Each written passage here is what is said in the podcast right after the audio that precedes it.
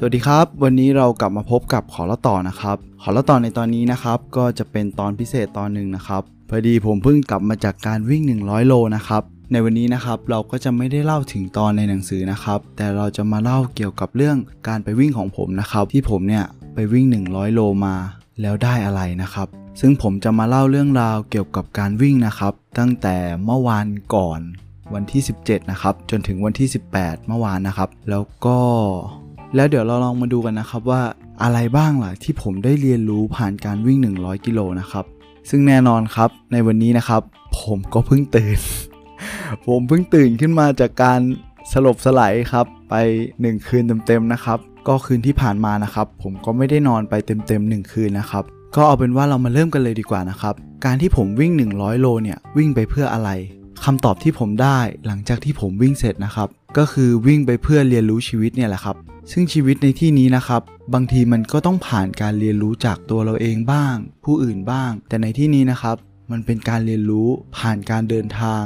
ที่ใช้เวลายาวนานพอสมควรนะครับ ซึ่งแน่นอนนะครับ เราอาจจะไม่มีโอกาสที่จะอยู่กับตัวเองได้เป็นเป็น 10-20 ชั่วโมงขนาดนี้นะครับ ซึ่งบางครั้งเนี่ยคนที่ไม่เคยวิ่งอาจจะมองว่าแปลกๆนะครับ แต่ผมเชื่ออย่างหนึ่งนะครับ คนที่วิ่งเนี่ย เขาก็จะเข้าใจนะครับ เพราะเขานะครับเคยผ่านความเหน็ดเหนื่อย ผ่านความรู้สึกเหล่านี้นะครับมาเหมือนเหมือนกัน ซึ่งใครก็ตามที่ไม่เคยผ่านความรู้สึกเหล่านี้นะครับเขาก็จะไม่เข้าใจนั่นเองครับ ทีนี้นะครับผมเองก็อยากเข้าใจคนที่เขาวิ่งร้อยโลเขาวิ่งไปทำไมบางคนสามารถวิ่งได้ร้อยหรือมากกว่าร้อยหรือระยะที่ไกลมากๆเนี่ย ผมงงมากเลยว่าเขาทำได้ยังไงนะครับ ผมเองเนี่ยก็อยากเป็นหนึ่งคนนะครับที่ได้เข้าใจความรู้สึกนี้ ซึ่งแน่นอนนะครับว่าไอการวิ่งร้อยโลเนี่ยมันก็เป็นเป้าหมายหนึ่งนะครับที่ท้าทายน่าดูเลยที่ผมเนี่ยอยากจะลองทำก่อนอายุ 30 นะครับซึ่งความเป็นจริงแล้วนะครับ ผมก็ตั้งใจว่าจะไปหางานวิ่งในช่วงที่ก่อนจะวันเกิดผมเนี่ยแหละครับ ซึ่งในวันเกิดผมเนี่ยก็จะเป็นในวันพรุ่งนี้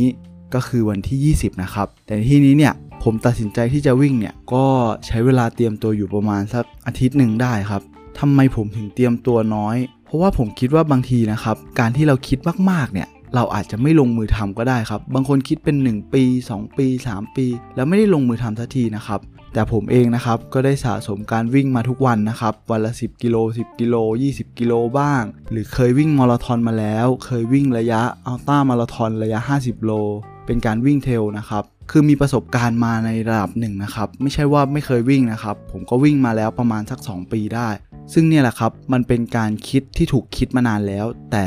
เอาเป็นว่าการคิดจริง ๆ ที่จะลงมือทำเลยครับ ก็ประมาณอาทิตย์หนึ่ง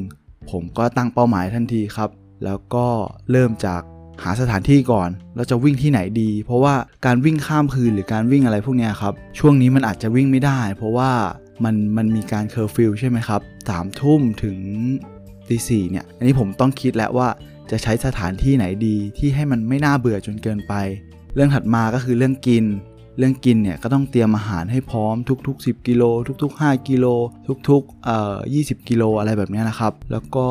เพื่อนครับต้องหาเพื่อนที่คอยวิ่ง support เตรียมเสื้อผ้า คำนวณระยะเวลาให้มันไม่เจอแดดร้อนมากๆครับ แต่อย่างที่บอกนะครับว่าทั้งหมดแล้วเนี่ยมันถูกคิดไว้ก่อน ทีนี้มาเริ่มจากเป้าหมายก่อนนะครับ เป้าหมายเนี่ยผมไม่ได้มีเป้าหมายระยะเวลาอะไรที่ชัดเจนมากนะครับ หลักๆเลยเนี่ยผมก็ขอให้วิ่งจบ โดยที่ผมวิ่งไม่วิ่งอยู่ประมาณโซน 2 คือผมพยายามไม่วิ่งเร็วมากครับ เพราะว่าถ้าวิ่งเร็วมากเนี่ยมันจะไม่จบอย่างแน่นอนครับ มันมันจะรู้ตัวเองทันทีครับ และอีกอย่างหนึ่งก็คือผมไม่อยากบาดเจ็บ ความหมายก็คือว่าพรุ่งนี้หรืออีกวันหนึ่งนะครับ ผมอยากวิ่งต่อได้เป็นปกติ ซึ่งผมก็เลือกที่จะ วิ่งช้าๆไว้ พยายามไม่ให้ถึงโซน 3 โซน4อะครับ พยายามวิ่งอย่างมากก็คือให้มันอยู่โซน 2 ซึ่งผมวิ่งเสร็จนะครับในการมันก็แจ้งว่าเป็นเหมือน recovery ดูดูแล้วก็หลักๆ ก็จะเป็นโซน 1 กับโซน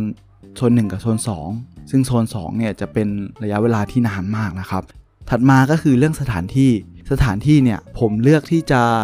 ออกจากบ้านนะครับสตาร์ทเนี่ยหกโมงเย็น คือด้วยความที่บ้านผมเนี่ยอยู่ใกล้ๆบางแสนนะครับ ผมก็วิ่งเลือกที่จะวิ่งไปบางแสน แล้วก็กลับมากลับมาที่ที่หมู่บ้าน ก็ราวๆสักชั่วโมงครึ่ง ก็วิ่งไปบางแสนประมาณสักชั่วโมงครึ่ง วิ่งอยู่ประมาณเพจเจ็ดครึ่งแปดครึ่งอะไรอย่างเงี้ยครับอาจจะเป็นก้าวว่าง พยายามวิ่งช้าๆครับ ซึ่งแน่นอนครับว่ามันมีอุปสรรคที่เป็นปัญหามากเลยก็คือว่ารถในวันศุกร์นะครับ เย็นวันศุกร์เนี่ยรถมันจะเยอะมากครับ แล้วก็ ผมเนี่ยไม่เคยวิ่งบนฟุตบาทนะครับแล้วผมไปวิ่งบนฟุตบาทเนี่ยมันเจอทั้งเป็นแบบไอตัวตัวตัวหนอนมันกระดกอะครับ ขาเกือบพลิกนี่ผมเกือบไม่ได้ไปเลยไม่ได้ไปต่อแล้วนะครับ แล้วก็ช่วงหลังนะครับ ช่วงหลังที่วิ่งจากบางแสนกลับมาครับ ช่วงนั้นเนี่ยมันมันต้องเร่งอะครับ เพราะว่า เราก็ไม่อยากให้มันเกิน3ามทุ่มนะครับ ให้ให้กลับเข้ามาในหมู่บ้านเนี่ยก่อน3ามทุ่มผมก็ต้องเร่งจำได้ว่าวิ่งประมาณเพจเจ็ดหรือว่าเพจเจ็ดครึ่งเนี่ยครับโอ้โหสาหัสพอสมควรเลยนะครับ แล้วก็จากนั้นนะครับก็วิ่งวิ่งไปกลับบางแสนนะครับ มันก็จบฮาประมาณสัก3ามทุ่มสามทุ่มครึ่งได้ครับ ทีนี้ผมก็ แวะกินข้าวที่บ้าน ก็กินข้าวจนถึง4ี่ทุ่มนะครับ ก็ใช้เวลาประมาณสักครึ่งชั่วโมงพักก่อน เพราะว่าตอนที่ผมวิ่งฮาฟเนี่ยรู้สึกว่ามันจะใช้ความเร็วมากกว่าที่ผมเนี่ยตั้งใจไว้ เนื่องจากผมก็ได้วิ่งกับพี่คนหนึ่งนะครับ ซึ่งพี่คนนี้เขาก็ค่อนข้างจะวิ่งวิ่งเร็วพอสมควรนะครับเขามาวิ่งช้าๆเนี่ยมันก็ทำให้เขาเนี่ยวิ่งเร็วไปโดยอัตโนมัติเองครับ ก็ต้องขอบคุณพี่อาร์มมากนะครับที่มา support ในช่วงแรก ทีนี้ในช่วงต่อไปนะครับ ผมก็เริ่มวิ่งรอบหมู่บ้าน ตั้งแต่ตอนสัก4ี่ทุ่มจนไปถึงสักประมาณสัก5้าทุ่มห้าทุ่มสี่สิบห้าก็ราวๆสักเกือบเกือบเกือบชั่วโมงครึ่งนะครับ ที่ผมวิ่งรอบหมู่บ้านเนี่ย วนวนวนวนวนวนอยู่สัก 33 กิโลได้ครับ จริงๆแล้วเนี่ยผมตั้งเป้าหมายไว้ประมาณสัก 40 กิโลนะครับ ที่จะวิ่งวนๆอยู่รอบหมู่บ้านเนี่ยการวิ่งวนๆอยู่รอบหมู่บ้านนี่เป็นอะไรที่ เหนื่อยใจมากเลยนะครับ แต่ด้วยความที่ผมเนี่ยโชคดีตรงที่ผมได้เพื่อนมาวิ่ง support จนถึงตีสี่เลยนะครับ ซึ่งคนคนนี้เนี่ย โอ้โห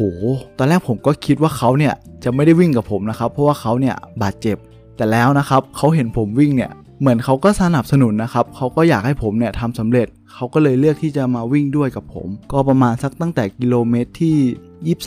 23 24 ได้ครับ ก็วิ่งกันไปคุยกันเพลินๆ แล้วผมรู้สึกมีความสนุกมากเลยกับการวิ่งแล้ว มันไม่ได้ทำให้ผมรู้สึกท้อแท้หรือเหนื่อยหรือง่วงเลยนะครับ วิ่งไปก็เติมไปก็จะเติมทุกๆ 5 กิโล 10 กิโลอย่างเงี้ยครับ ก็จะมีการกินขนมปังบ้างกินขนม กินแตงโม กินกินเยอะแยะมากเลยครับแล้ววิ่งไปเรื่อยๆ คือเหมือนตอนนี้มันกินได้ ผมก็จะกินไปก่อน แล้วก็ มันมีอยู่ช่วงหนึ่งครับที่ผมเกิดอาการจุกมากเลยเนี่ย ผมก็มีเดินยาวเลยนะครับ เดินยาวประมาณสักกิโลหรือ 2 กิโลเนี่ยแล้วก็สลับกับวิ่ง เดินสลับกับวิ่ง อันนี้แหละครับมันทำให้ผมหายจุกแล้วก็ไปต่อได้ ซึ่งการวิ่งในช่วงนี้นะครับ ผมบอกเลยว่ามันมันรู้สึกประทับใจตรงที่ว่ามันมันเป็นมิตรภาพที่ดีอะครับ ผมว่าแปลกนะครับ คนคนนึงมาไม่หลับไม่นอนกับผม ผมไม่ได้นัดกันอย่างชัดเจนนะครับ เพราะว่ามันเป็นการเป็นการวิ่งที่แบบว่าจวนเจียครับ เหมือนว่าก็ไม่ได้ให้เขาเตรียมตัวไว้ก่อนมากนะครับ แต่ด้วยความที่เขาเนี่ยก็อยากให้เราสำเร็จนะครับเขาก็เลยวิ่งเป็นเพื่อนเรา ซึ่งในช่วงนี้นะครับทุกๆ 10 กิโลเนี่ยเดี๋ยวผมเล่าทุก ๆ 10 กิโลให้ฟัง 10 กิโลแรกนะครับก็อย่างที่ผมบอกไปว่าค่อนข้างจุก ตอนนี้ผมก็มีเปเปเหมือนกันนะครับไปถึงกิโลที่ 30 ใช่ไหมครับ ใช้เวลาประมาณสักชั่วโมงครึ่งได้อ่าและจาก 30 ไปถึง 40 เนี่ย อันนี้คือวิ่งเพลินๆเลยครับ มันวิ่งตอนแบบว่าทุกอย่างเงียบสงบ แล้วก็มีเสียงคุยกันอยู่ 2 คนเจ้าเจ้า วิ่งไปรอบหมู่บ้าน แล้วก็ก็มีเจอคุณรปภออะไรอย่างเงี้ยครับ ก็ทักทายกัน จนไปถึงกิโลเมตรที่ 40 ก็ไปเจอพี่ข้างบ้าน เหมือนเพิ่งกินเหล้ากันเสร็จอะครับ แล้วก็ออกมา แล้วก็ถามผมว่าเฮ้ยยังไม่นอนกันอีกเหรอทำอะไรเนี่ย ผมก็บอกว่า โอ้พอดีทอมวิ่งร้อยโลครับเขาก็ตกกระจายกันใหญ่เลยครับก็ด้วยความที่แบบว่าเออกำลังกำลังเหมือนจะกลับไปนอนกันนะครับ แต่พวกผมสองคนก็ยังรู้สึกกระปี้กระเป๋าตื่นเต้นกันอยู่เลยครับ และกิโลเมตรที่ 40ถึง50 เนี่ย ก็ใช้เวลาราวๆเกือบ 2 ชั่วโมงเลยนะครับ ด้วยความที่อย่างที่บอกครับผมก็ไม่ได้รีบไม่ได้เร่งมาก ก็พยายามวิ่งประมาณสัก pace pace 8 pace 9อะครับวิ่งไปเรื่อยๆ ค่อยๆค่อยๆไหลไปเรื่อย ๆ ด้วยความที่ เพื่อนผมเนี่ยมันก็จะเตือนว่าเฮ้ยอย่าให้หัวใจมันเกิน 150 นะ เพราะว่าถ้ามันเกินมากไปกว่านี้ผมจะมันเป็นห่วงผมแบบว่ากลัวจะวิ่งไปต่อไม่ได้ครับ ก็วิ่งกันไปจนถึงกิโลเมตรที่ 53ครับ ก็ราวๆสักตี40 นาทีก็พัก เพราะว่ามันเลิกเคอร์ฟิวแล้วไงครับ ทีนี้ผมก็จะเปลี่ยนที่วิ่งแล้ว ซึ่งสถานที่ต่อไปก็คือ มันก็จะอยู่ใกล้บ้านผมเช่นเดียวกันครับ ก็คือที่อ่างเก็บน้ำบางพระ ผมเนี่ยก็กลับมาอาบน้ำก่อน อาบน้ำให้ให้ร่างกายมันสดชื่น แล้วก็กินข้าวไปเป็นต้มเลือดหมูครับ แล้วก็ใส่ใส่ข้าวเปล่า ใส่ข้าวเปล่าไปเหมือนข้าวต้มครับร้อนๆกินไปหนึ่งถ้วย แล้วก็มีกินขนมไปนิดหน่อยครับ แล้วก็เดินทางไปที่อ่างเก็บน้ำตอนแรกนะครับ ผมเนี่ยก็จะคิดว่าโอเค จะยิงยาวแล้วตั้งแต่ 53 กิโลเนี่ยจนถึง 100 โลเนี่ยก็จะยิงยาวคนเดียวแล้ว เพื่อนผมครับ เพื่อนผมคนนี้มันโทรมาตามตื้อผมโทรมาตามตื้อผมบอกให้ไปนอนเถอะพักผ่อนได้แล้ว โทรมาตามตื้อผมว่า เฮ้ย เดี๋ยวผมปั่นจักรยาน support ให้ โอ้โห คุณเชื่อไหมครับ เขาตามผมมาจริง ๆ แล้วด้วยความที่แบบว่า เหมือนเขาก็เป็นห่วงครับ ว่ากลัวผมแบบว่ามันมืดตอนตอนที่ผมกำลังจะเริ่มวิ่งที่อ่างเก็บน้ำครับ มันยังมืดอยู่สักราวๆสักตีห้าครึ่งได้ครับ ก็ผมก็วิ่งแล้วเขาก็มันปั่นจักรยานตาม คุณคุณลองนึกดูครับ ปั่นจักรยานตามในลักษณะที่ผมวิ่งประมาณสักเพจเพจแปดครึ่งอะครับ ค่อยๆก้าวไปเรื่อยๆเรื่อยๆเพลินๆ เขาก็ปั่นตามนะครับ ปั่นแบบว่าล้อฟรีค่อยๆค่อยๆไปอะครับ ผมคิดว่าโอ้ยถ้า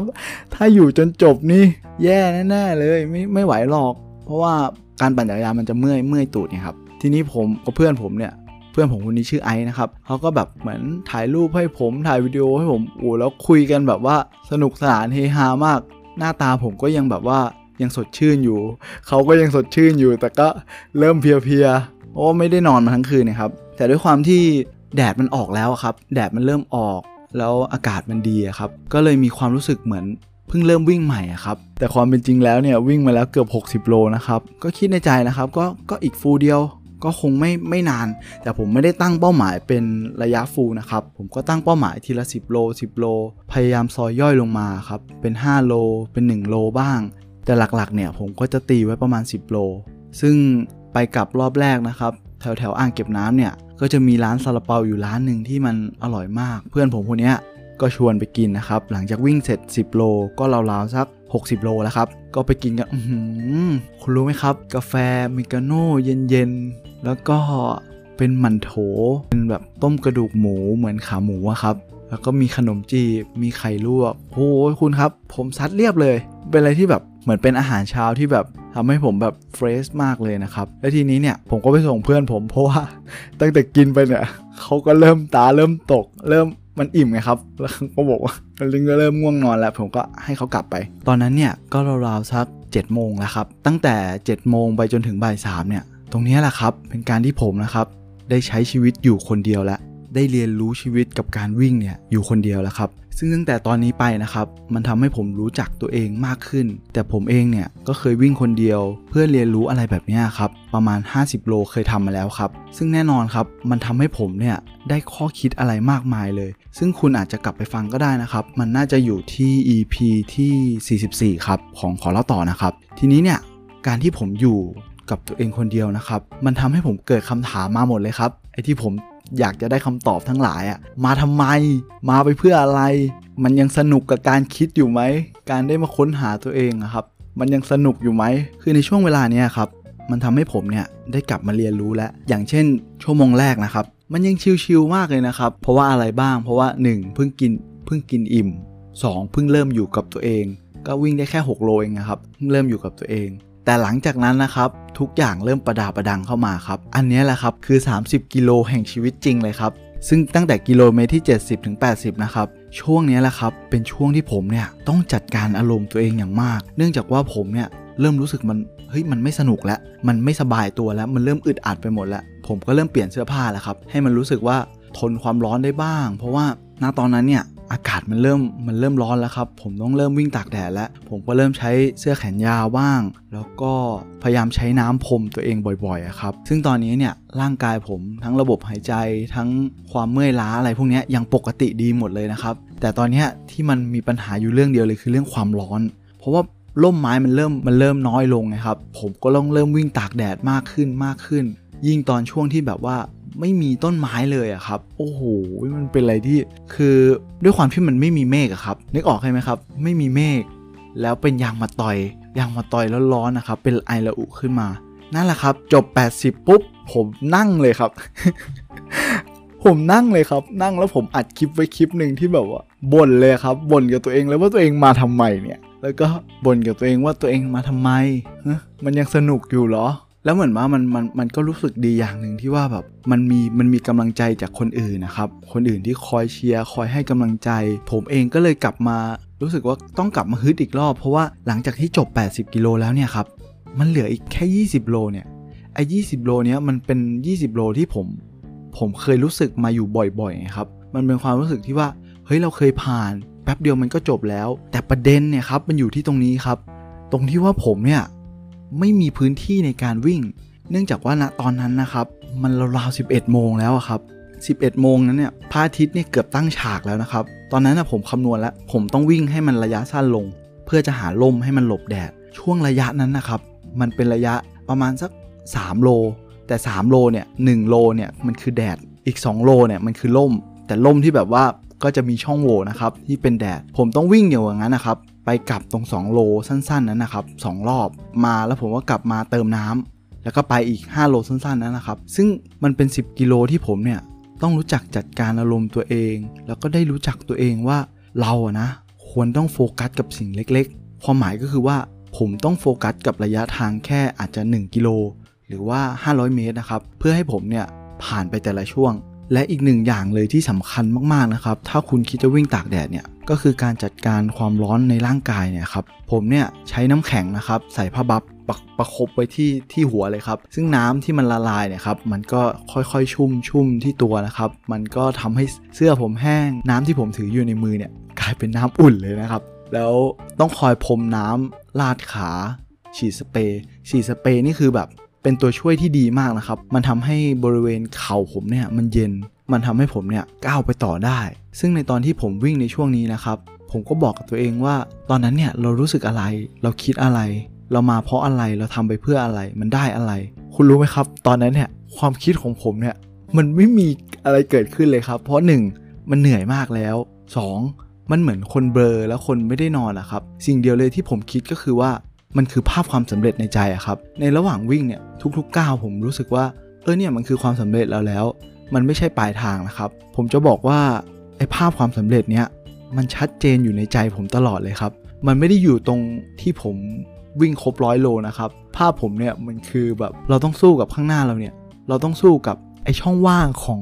ของร่มแดดอะครับ ที่บางทีมันสั้นบ้างยาวบ้าง ผมต้องก้าวผ่านตรงนี้ไปให้ได้ หลังจากที่ผมนะครับ ผ่าน 90 โลมาแล้วเนี่ย อันนี้แหละครับ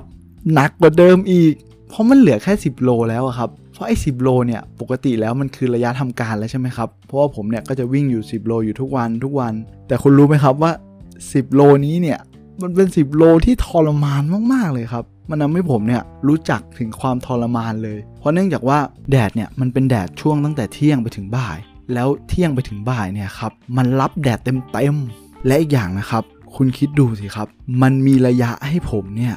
วิ่งล่มๆนะครับ ประมาณแค่ 2 กิโลอะครับ ผมต้องวิ่งวน 2 กิโลนั้นอะแล้วใน 2 กิโลนั้นนะครับ มันมีช่องว่างของแดดที่คอยแผดเผาร่างกายผมอยู่ ซึ่งตอนนั้นเนี่ยผมจำได้ว่าน้ำแข็งหมดแล้ว สิ่งที่ผมทำได้อย่างเดียวคือ ต้องเอาน้ำราด เอาน้ำพรม แต่คุณรู้ไหมครับว่าทุกๆ ครั้งที่ผมวิ่งผ่านหรือเดินผ่านไอ้ช่องว่างตรงนั้นนะครับ ช่องว่างที่มันเป็นแดดเนี่ย มันเหมือน มันเหมือนผมเข้าไปในเตาอบชั่วขณะครับ แล้วเมื่อใดก็ตามถ้าผมผ่านตรงนั้นที่มันกว้างครับ heart rate ผมจะขึ้นทันทีเลยครับ แต่ขึ้นในที่นี้ก็ขึ้นไม่ได้สูงนะครับ เพราะว่าเหมือนร่างกายผมครับ มันก็ยังวิ่งได้ต่อ ผมก็มีวิ่งประมาณ pace 6 pace 7ก็ยังมีนะครับ มันยังวิ่งได้ต่ออยู่ แต่ด้วยความที่แดดมันร้อนนะครับ แดดมันร้อนถ้าเราวิ่งเร็วไปสักแป๊บหนึ่งอะ heart rate ก็จะพุ่งกระฉูดแล้วครับ ทีนี้เนี่ย ผมก็วนอยู่ตรงนั้นแหละครับ ที่ทำยังไงให้ผมโดนแดดน้อยที่สุดผมต้องเดินครับ ถ้าผมไม่เดินเนี่ย ผมก็จะไปเจอกับแดด เจอกับแดดแล้ว heart rate ผมขึ้น heart rate ผมขึ้นเสร็จปุ๊บเนี่ยหน้ามันจะเริ่มมืดครับเพราะทั้งหมดมันคือแดดหมดเลยครับ ซึ่งณตอนนั้นอะผมใช้เวลาเกือบ 2 ชั่วโมงครับ ผ่าน 8 กิโลตรงนั้น และคายแม็กที่สุด คายแม็กที่สุดก็คือ 2 กิโลสุดท้ายเนี่ยแหละครับ ชีวิตผมนี่คือแบบช่วงนี้แหละครับ มันคือช่วงที่ผมท้อแท้ที่สุดเลย เพราะว่าประเด็นแรกนะครับ ผมสู้แดดอีกไม่ไหวอีกต่อไปแล้วครับ คือพูดง่ายๆคือว่าแค่ร้อยเมตรเนี่ยผมก็ไม่อยากโดนแดดแล้วอะครับ แล้วผมพยายามหาที่มองไปทางไหนก็มีแต่แดดอะครับ มันเหลือแค่ช่วงสั้นๆนะครับ 200 เมตรที่มันพอจะแบบว่าไม่มีแดดมากอะครับ ผมก็วิ่งวนอยู่อย่างนั้นนะครับ 2 กิโลด้วยระยะวนๆนั้นอะ200 เมตรอะครับ ผมต้องวนวนวนอยู่ตรงนั้นนะครับ ในใจนะครับ ผมนึกถึงภาพความสำเร็จไปเรียบร้อยแล้ว ผมบอกกับตัวเองเลยว่า พอไหม ไอ้สกิโลเนี่ยวิ่งเมื่อไหร่ก็ได้ มันไม่ต้องไม่จำเป็นต้องมาฝืนทนอะไรแบบนี้หรอก แต่ก็คิดในใจนะครับ มันก็แค่ 2 กิโลเองนี่ เราวิ่ง 2 กิโลมาไม่รู้เท่าไหร่ต่อเท่าไหร่แล้วทำไมเราไม่กัดฟันสู้อีกหน่อยล่ะ ซึ่งในระหว่างนั้นเองครับ มันมีจุดเปลี่ยนที่สำคัญเลยก็คือว่าทุกคนที่เขาเป็นห่วงครับ เขาก็เริ่มถ่ายถามและเริ่มโทรมาถามบ้าง เริ่มทักมาถามผมบ้าง กลัวผมเป็นอะไรอะครับ จนสุดท้ายนะครับ ผมก็วิ่งจบจนได้ ไอ้ระหว่างที่ผมวิ่งจบนะครับ คุณรู้ไหมว่าความรู้สึกผมมันมันเหมือนไม่ได้ไม่ได้รู้สึกดีใจอะไรมากครับ เพราะมันเป็นอารมณ์แบบ ผมว่าหลาย ๆ คนก็อาจจะเป็น เพราะมันแบบมันเหนื่อยมันมันไม่ได้แบบว่ารู้สึกดีใจอะไรไปแล้ว ช่วงเวลาที่ผมดีใจที่สุดก็คือช่วงเวลาที่ผมอะสนุกกับมัน ก็อาจจะเป็นราวๆสัก 60 กิโลหรือ 70 กิโลเนี่ยครับคือการวิ่งอะครับ ผมมองว่ามันต้อง สนุกแล้วก็มีความสุขไปกับมัน ไม่ใช่ว่าแบบว่าเราฝืนร่างกายจนเรารู้สึกว่ามันเกินความจำเป็นของเราแล้ว จริง ๆ แล้วเนี่ยผมเนี่ยแฮปปี้ที่สุดก็คืออย่างที่ผมบอกครับก็คือ 60-70 โล ซึ่งมา 100 โลเนี่ยผมว่ามันมันเป็นอีกโหมดหนึ่งมันเข้าโหมดที่เรียนรู้ชีวิต เรียนรู้ความทรมาน เรียนรู้รสชาติอื่นนะครับ ที่มันไม่ใช่แค่ความสนุก หลังจากที่ผมวิ่งเสร็จเนี่ยมันก็เลยทำให้ผมรู้สึกว่าเออจริง ๆ แล้วเนี่ยการใช้ชีวิตเนี่ย มันก็ควรใช้ชีวิตให้เหมือนร้อยโลนะความหมายคืออะไรความหมายคือว่าช่วงแรกๆครับ ที่เราทำอะไรที่มันยังเป็นเรื่องง่ายอยู่ เราก็ต้องสนุกกับมัน และบางครั้งเราก็ต้องรู้จักสงบกับมัน ก็คืออยู่กับตัวเองบ้าง เราก็อาจจะเศร้าบ้าง ที่เราอาจจะทำไม่สำเร็จ หรือแม้กระทั่งว่าอารมณ์ที่มันแบบมันสุดทรหดสุดจะทน มันสุดแสนจะทรมานนะครับ และสิ่งที่คอยขับเคลื่อนเราให้ไปต่อได้ ก็อย่างที่บอกครับ มันคือกำลังใจครับ ถ้าผมไม่ได้กำลังใจนะครับ ผมก็อาจจะทำไม่สำเร็จก็ได้ และหลังจากนั้นล่ะครับ มันก็จะทำให้เราเนี่ยรู้สึกสำเร็จ ซึ่งไอ้ความสำเร็จนั้นนะครับ ผมบอกเลยว่าสำหรับผมเนี่ยมันมันมันค่อนข้างไม่ได้รู้สึกขนาดนั้น ไม่ได้รู้สึกแบบว่ามันเป็นลักษณะว่าปลื้มปลื้มกับตัวเองมากกว่าแต่หลังจากนั้นเนี่ยมันก็จะเป็นแบบว่าความรู้สึกที่แบบว่าเป็นความสุขเล็ก ๆ แล้วครับ เป็นความสุขเล็กๆ ที่ที่เราได้ทำสิ่งเล็กๆ น้อยๆ มา ก็คือการวิ่ง 10 โลมาตลอดเป็นปี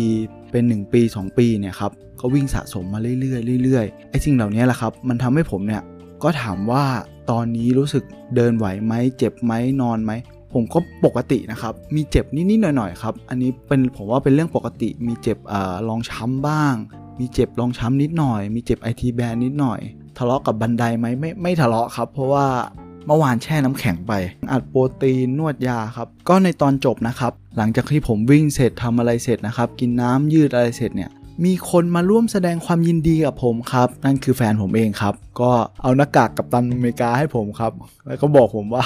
ไม่ใช่มนุษย์ธรรมดา เป็นยอดมนุษย์ วิ่งร้อยโลเป็นยอดมนุษย์ แล้วก็มีดอกไม้มาให้นะครับ ก็มีถ้วยรางวัลเล็กๆน้อยๆครับ และพีคที่สุดคืออะไรรู้ไหมครับ ฝนตกครับ ฝนตกหลังจากที่ผมวิ่งเสร็จ ตลอดทั้งคืนทั้งวันทั้งอะไรเนี่ยผมไม่ได้เจอฝนเลยสักนิด ฝนมาตกตอนผมวิ่งเสร็จ ผมก็โอ้ยทำไมไม่ตกมาตั้งนานแล้ว ให้ผมตากแดดอยู่เหมือนเหมือนเป็นการทดสอบผมอะครับ ก็เป็นว่าทั้งหมดนี้นะครับที่มาเล่าเนี่ยมันเป็นการแบบแชร์ความรู้สึกเผื่อคุณนะครับได้มีโอกาส ซึ่งผมก็มองว่าไม่ต้องไม่ต้องไปหาโอกาสแล้วครับ มันไม่ได้สนุกครับ ถ้าคุณอยากสนุกนะครับ คุณวิ่ง 10 โล 20 โลก็พอ หรือไม่ก็ใครที่เคยวิ่งมากกว่านั้นนะครับ ก็ 50 โลก็พอครับ หรือมาราธอนผมว่าก็สนุกแล้ว ถ้าให้วิ่งถึง 100 โลนะครับ ไม่ต้องวิ่งบ่อยหรอกครับ 100 โลเนี่ย วิ่งครั้งเดียวในชีวิตก็ได้ วิ่งเพื่อเรียนรู้อะครับ เรียนรู้จากชีวิตจริง ๆ ว่า เออมันเป็นความทรมานมันเป็นอย่างนี้นะ จริง ๆ แล้วผมว่า บางคนนะครับสำหรับบางคนนะครับวิ่งแค่ 10 โลเนี่ยมันก็อาจจะรู้สึกเหมือนวิ่งร้อยโลแล้วก็ได้นะครับถ้าคนไม่เคยวิ่งเลยเนี่ยก็เอาเป็นว่าผมก็สรุปให้ฟังแล้วกันนะครับว่าอะไรบ้างล่ะที่ผมเนี่ยได้เรียนรู้ผ่านการวิ่งร้อยโลแรก ข้อแรกนะครับก็คือเราควรคิดแล้วก็ลงมือทำทันทีไอ้คำว่าคิดแล้วลงมือทำทันทีเนี่ยไม่ใช่ว่าคิดปุ๊บแล้วทำเลยนะครับ มันต้องถูกคิดมาแล้วนานมากๆนะครับ ผมคิดมาแล้วเป็นปี 2 ปีนะครับ แล้วผมค่อยลงมือทำคำว่าลงมือทำทันทีเนี่ยก็คือว่าผมตัดสินใจแล้วผมพร้อม ผมก็ลงมือทำทันทีเลย ซึ่งถามว่าผมเนี่ยเคยวิ่งระยะมากกว่า 50 โลไหมผมก็ไม่เคยนะครับผมก็เคยวิ่งแค่ระยะประมาณ 50-51 โลเนี่ยครับ แต่ผมก็เลือกที่จะลงมือทำเลย ไม่รู้หรอกครับว่ามันจะสมหวังหรือผิดหวัง แต่สิ่งหนึ่งเลยที่ผมได้นะครับ ผมได้ลงมือทำเลยครับ เพราะผมไม่รู้นะครับว่าวันนี้พรุ่งนี้เราจะมีโอกาสหรือเปล่า เนี่ยแหละครับคือข้อแรกที่ผมได้เรียนรู้ ข้อที่2นะครับมิตรภาพสำคัญมากๆเลยครับ จริงๆแล้วเนี่ยเผลอๆนะครับผมอาจจะวิ่งไม่จบตั้งแต่ 50 โลก็ได้นะครับ แต่ผมต้องขอบคุณเพื่อนไอซ์ผมมากเลยครับ ที่อุตส่าห์มาวิ่งกับผมเนี่ยเกือบทั้งคืนนะครับ ซึ่งผมเนี่ยต้องขอบคุณพี่อาร์มกับไอซ์มากเลยนะครับ ที่มาวิ่งกับผมเนี่ยบางทีการวิ่ง support นะครับ มันทำให้เราเนี่ย สนุกอยู่กับเรื่องอื่น มันเพลิดเพลินนะครับ การทำอะไรก็แล้วแต่ครับ ถ้าเราได้เพลิดเพลินแล้วเนี่ย มันลืมไปเลยครับว่าเราวิ่งอยู่หรือว่าเรากำลังเหนื่อยอยู่ ข้อที่3นะครับก็คือชนะใจตัวเองให้ได้ บางทีอะครับมันจะเกิดความรู้สึกว่าเฮ้ยเลิกเถอะ พอแล้วจะวิ่งไปทำไม วิ่งไปได้อะไร แต่ถ้าเราชนะใจตัวเองไปแล้วนะครับ ผมใช้คำว่าชนะใจตัวเองไปแล้วนะครับ ไม่ใช่เพิ่งมาชนะนะครับ ไม่ใช่ว่าผมถามตัวเองเฮ้ยเลิกไหม แล้วคุณค่อยชนะคำว่าเฮ้ยไม่เลิกไม่ใช่นะครับ ชนะใจตัวเองตั้งแต่ก่อนที่จะวิ่งแล้ว ก็คือว่าผมคิดแล้วว่ายังไงผมก็วิ่งจบ นั่นแหละครับ คือชนะใจตัวเองให้ได้ก่อน ข้อ 4 ก็คือว่า รู้จักตัวเองให้มากขึ้น การรู้จักตัวเองอะครับ มันเหมือนเป็นการฟังเสียงตัวเองอะครับ ผมชอบมากเลยคือว่าร่างกายผมนะครับ มันบอกกับผมว่ามันไปต่อได้นะ มันทนได้ ถ้ามันทนไม่ไหวปุ๊บผมพักเลยนะครับ มันมีอยู่ช่วงหนึ่งอย่างที่ผมบอกก็คือว่า ผมทนแดดแผดเผาไม่ได้แล้ว อันนี้ครับร่างกายมันบอกผมว่ามันทนไม่ได้อีกต่อไปแล้ว ถ้าคุณยังไปออกแดดอยู่นะ ฉันจะทำให้คุณน็อกคือคือผมผมว่าเออใช่แหละ มันจะทำให้ผมน็อกผมก็เลยอ้าวงั้นเราต้องเรียนรู้จักตัวเอง รู้จักตัวเอง รู้ใจตัวเอง ข้อที่ 5 นะครับ จัดการอารมณ์ตัวเองให้ดี ซึ่งอารมณ์เนี่ยมันเกี่ยวพันกับความรู้สึกทั้งหมดเลยนะครับ บางทีความรู้สึกหิว หิวน้ำเนี่ยอันนี้ปัญหามากเลยนะครับ บางทีเราต้อง ต้องแค่จิบน้ำครับ กินน้ำมากไปก็ไม่ได้ กินน้ำมากไปปุ๊บเนี่ยจุกวิ่งไม่ได้นะครับ วิ่งไม่ได้เสร็จปุ๊บเนี่ยมันมีผลต่อเนื่องตรงที่ว่าเราจะกลายเป็นว่าเราจะจบช้าแล้วเราก็จะเจอแดดนานขึ้น แล้วอารมณ์เราอะครับ มันก็จะเปลี่ยนมันอาจจะทำให้เราเนี่ยวิ่งไม่จบก็ได้ อีกเรื่องหนึ่งก็คือว่าเราต้องจัดการไอตัวความร้อนเนี่ยครับความร้อนในร่างกายของเรา ถ้าเราไม่จัดการนะครับ มันทำให้คุณไปต่อไม่ได้นะครับ ข้อที่ 6 นะครับก็คือ รู้ขีดจำกัดของร่างกาย เรื่องนี้นะครับเราต้องรู้เลยนะครับ ถ้าให้คุณไปวิ่งโซน3เนี่ย50 กิโลมันอาจจะหมดก็ได้นะครับ หรือว่าวิ่งโซน3เนี่ยร้อยโลเลย มันอาจจะทำให้ร่างกายคุณนะครับไม่ไหวแล้ว แต่ถ้าคุณรู้ลิมิตของตัวเองครับ อย่างผมเนี่ยคือทำยังไงก็ได้ครับ ให้มันรู้สึกว่ามันยังวิ่งได้ต่อ ถ้าผมไปวิ่งโซน3ปุ๊บนะครับ มันจะทำให้ผมเนี่ยอาจจะวิ่งได้แค่ 10 โล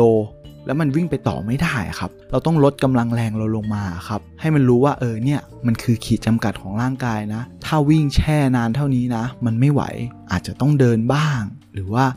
ลดความเร็วลงมาเนี่ยครับ ข้อ 7 ก็คือรู้จักความทรมาน อย่างที่ผมบอกครับว่าสิ่งที่ผมได้เลย ผมรู้เลยว่าอ๋อไอแดดที่มันแผดเผาเนี่ยมันคือความทรมานที่สุดเลยครับ แม้กระทั่งร่างกายผมยังไม่เป็นไรนะครับ ระบบหายใจระบบการกิน ขาผมเท้าผมยังไม่เป็นไรเลยนะครับ ที่มันเป็นที่สุดเลยก็คือแดดเนี่ยครับเหมือนไฟนรกมาแผดเผาผมเลยครับประมาณนั้นข้อที่ 8 นะครับ สิ่งเล็กๆน้อยๆเนี่ยสำคัญที่สุดเลยครับทำไมผมบอกว่าสิ่งเล็กๆน้อยๆสำคัญที่สุด ถามว่าถ้าผมเนี่ยไม่เคยผ่านระยะทาง 10 กิโลเมตรมาบ่อยๆ อย่างที่บอกครับ ผมคิดคิดเป็นเซตคิดว่า 10 กิโล 10 กิโล แล้วผมเหมือนว่า ให้กำลังใจตัวเอง 10 กิโลทุก 10 กิโลเนี่ยผมจะให้กำลังใจตัวเอง มันก็เหมือนทุกครั้งที่ผมเนี่ยวิ่ง 10 กิโลทุกๆวันนะครับมันผ่านไปทุกวันทุกวันทุกวันมันเหมือนกับผมเนี่ยได้สะสมความสำเร็จแบบนี้ครับทุกวันทุกวันมันเลยกลายเป็นเรื่องง่ายครับไอ้คำว่าที่ผมบอกว่า 10 กิโลตอน 80 ตอน 80ถึง90 เนี่ยมันกลายเป็นเรื่องไม่ยากสำหรับผมไงครับเพราะฉะนั้นนะครับเราเองต้องรู้จักสะสมสิ่งเล็กๆน้อยๆไว้ก่อนนะครับ ใช้ได้กับทุกเรื่องเลยนะครับ เรื่องนี้ ข้อ 9 นะครับ ภาพความสำเร็จเนี่ยมันชัดเจนกว่าภาพความเป็นจริงครับ ภาพความเป็นจริงเนี่ยก็คือโอเค เราวิ่งครบอุ้ยเราต้องดีใจแบบนั้นแบบนี้ ไม่เลยครับไอ้ทุกครั้งที่ดีใจเนี่ยดีใจตอนที่ก้าวทุกก้าวที่เราก้าวไปครับ เราแทบจะไม่มีแรงที่จะก้าวไปแล้วครับ ตอนนั้นน่ะมันรู้สึกว่ามันรู้สึกอย่างเดียวครับว่า มาทำไม วิ่งไปทำไม ไปวิ่งวันอื่นก็ได้ มันไม่จำเป็น คือมันเป็นการฝืนนะครับ แต่ไอการฝืนเหล่านี้เนี่ยมันทำให้ผมเนี่ย รู้ใจตัวเอง แล้วก็เข้าใจตัวเองมากยิ่งขึ้นนะครับ ว่าบางครั้งเราก็ต้องทน บางครั้งเราต้องไม่ทน อะไรแบบนี้นะครับ ข้อสุดท้ายนะครับข้อ 10ก็คือไม่ต้องมาคิดเหมือนผมก็ได้นะครับ ใช้ชีวิตให้เหมือนการวิ่งร้อยโล บางคนก็บอกว่าใช้ชีวิตให้เหมือนการวิ่ง 10 โลก็ได้ คืออย่างที่ผมบอกครับการวิ่งร้อยโลของผมเนี่ยมันมันเปลี่ยนไปทุกอารมณ์ ก็คืออารมณ์สนุก อารมณ์มีความสุข อารมณ์สงบ อารมณ์เศร้าสุดๆ อารมณ์สำเร็จสุดๆ อารมณ์รู้สึกสำเร็จ อารมณ์แบบปรับปื้มใจ มันมีทุกอารมณ์อะครับ มันครบมันครบรสชาติ ผมก็เลยอยากให้ใครเนี่ยที่อาจจะวิ่ง 10 โลก็ได้ครับ ให้มันรู้สึกว่าเออการใช้ชีวิตนะ บางครั้งมันก็ต้องมีสติกับทุกๆก้าวที่เราก้าวไป บางทีผมถ้าผมก้าวไปผิดจังหวะเนี่ยอย่างตอนช่วงแรกอะที่ไปเจอตัวหนอนที่มันพลิกไปพลิกมา ถ้าผมก้าวไม่ดีนะครับ มันก็อาจจะจบตั้งแต่ตอนแรกเลยนะครับ การใช้ชีวิตก็เหมือนกันครับ ถ้าเราก้าวพลาดตั้งแต่ตอนแรกนะครับ เราก็จะไม่มีทางมีความสุขหรือว่าสำเร็จในช่วงปลายของเป้าหมายของเรานะครับ ก็ในวันนี้นะครับก็เล่ามายืดยาวแล้วนะครับ ก็ขอเป็นกำลังใจให้แล้วกันนะครับ กับคนที่ตั้งเป้าหมายอาจจะวิ่ง 10 โล 5 โล หรือว่าวิ่ง 50 โล 100 โล หรือมาราธอนนะครับ ก็ขอให้ทุกคนนะครับสะสมสิ่งเล็กๆน้อยๆก่อนนะครับ อย่าเพิ่งคิดการใหญ่นะครับไอสิ่งนี้ที่ผมทำเนี่ยมันเป็นสิ่งที่ผมเนี่ย ได้คิดพิจารณามาดีแล้วนะครับ แล้วผมก็เลือกที่จะทำอาจจะไม่ควรทำตามนะครับ แต่ด้วยความที่ผมเนี่ยตั้งใจไปแล้วไงครับ ผมก็เลยเลือกที่จะทำแล้วสิ่งที่สำคัญเลย ผมไม่บาดเจ็บ ผมเดินได้ปกติ ผมไม่ได้เข้าโรงพยาบาลหรือว่าผมอาจจะวิ่งไม่ได้ ซึ่งวันนี้ผมก็อาจจะวิ่งได้ หรือว่าพรุ่งนี้ผมก็อาจจะวิ่งได้ปกตินะครับ มันไม่ได้บาดเจ็บอะไรขนาดนั้น ก็ขอบคุณทุกความห่วงใยนะครับ ก็ขอให้ทุกคนนะครับมีความสุขกับการวิ่ง แล้วก็การใช้ชีวิตครับ ก็สำหรับใครนะครับที่ติดตามขอเล่าต่ออยู่แล้วนะครับ ก็ฝากกดไลค์กดติดตาม ฝากเป็นกำลังใจให้กันและกันด้วยนะครับ ก็สำหรับวันนี้นะครับ ขอเล่าต่อก็ขอฝากไว้เพียงเท่านี้ แล้วเรากลับมาพบกันใหม่ สวัสดีครับ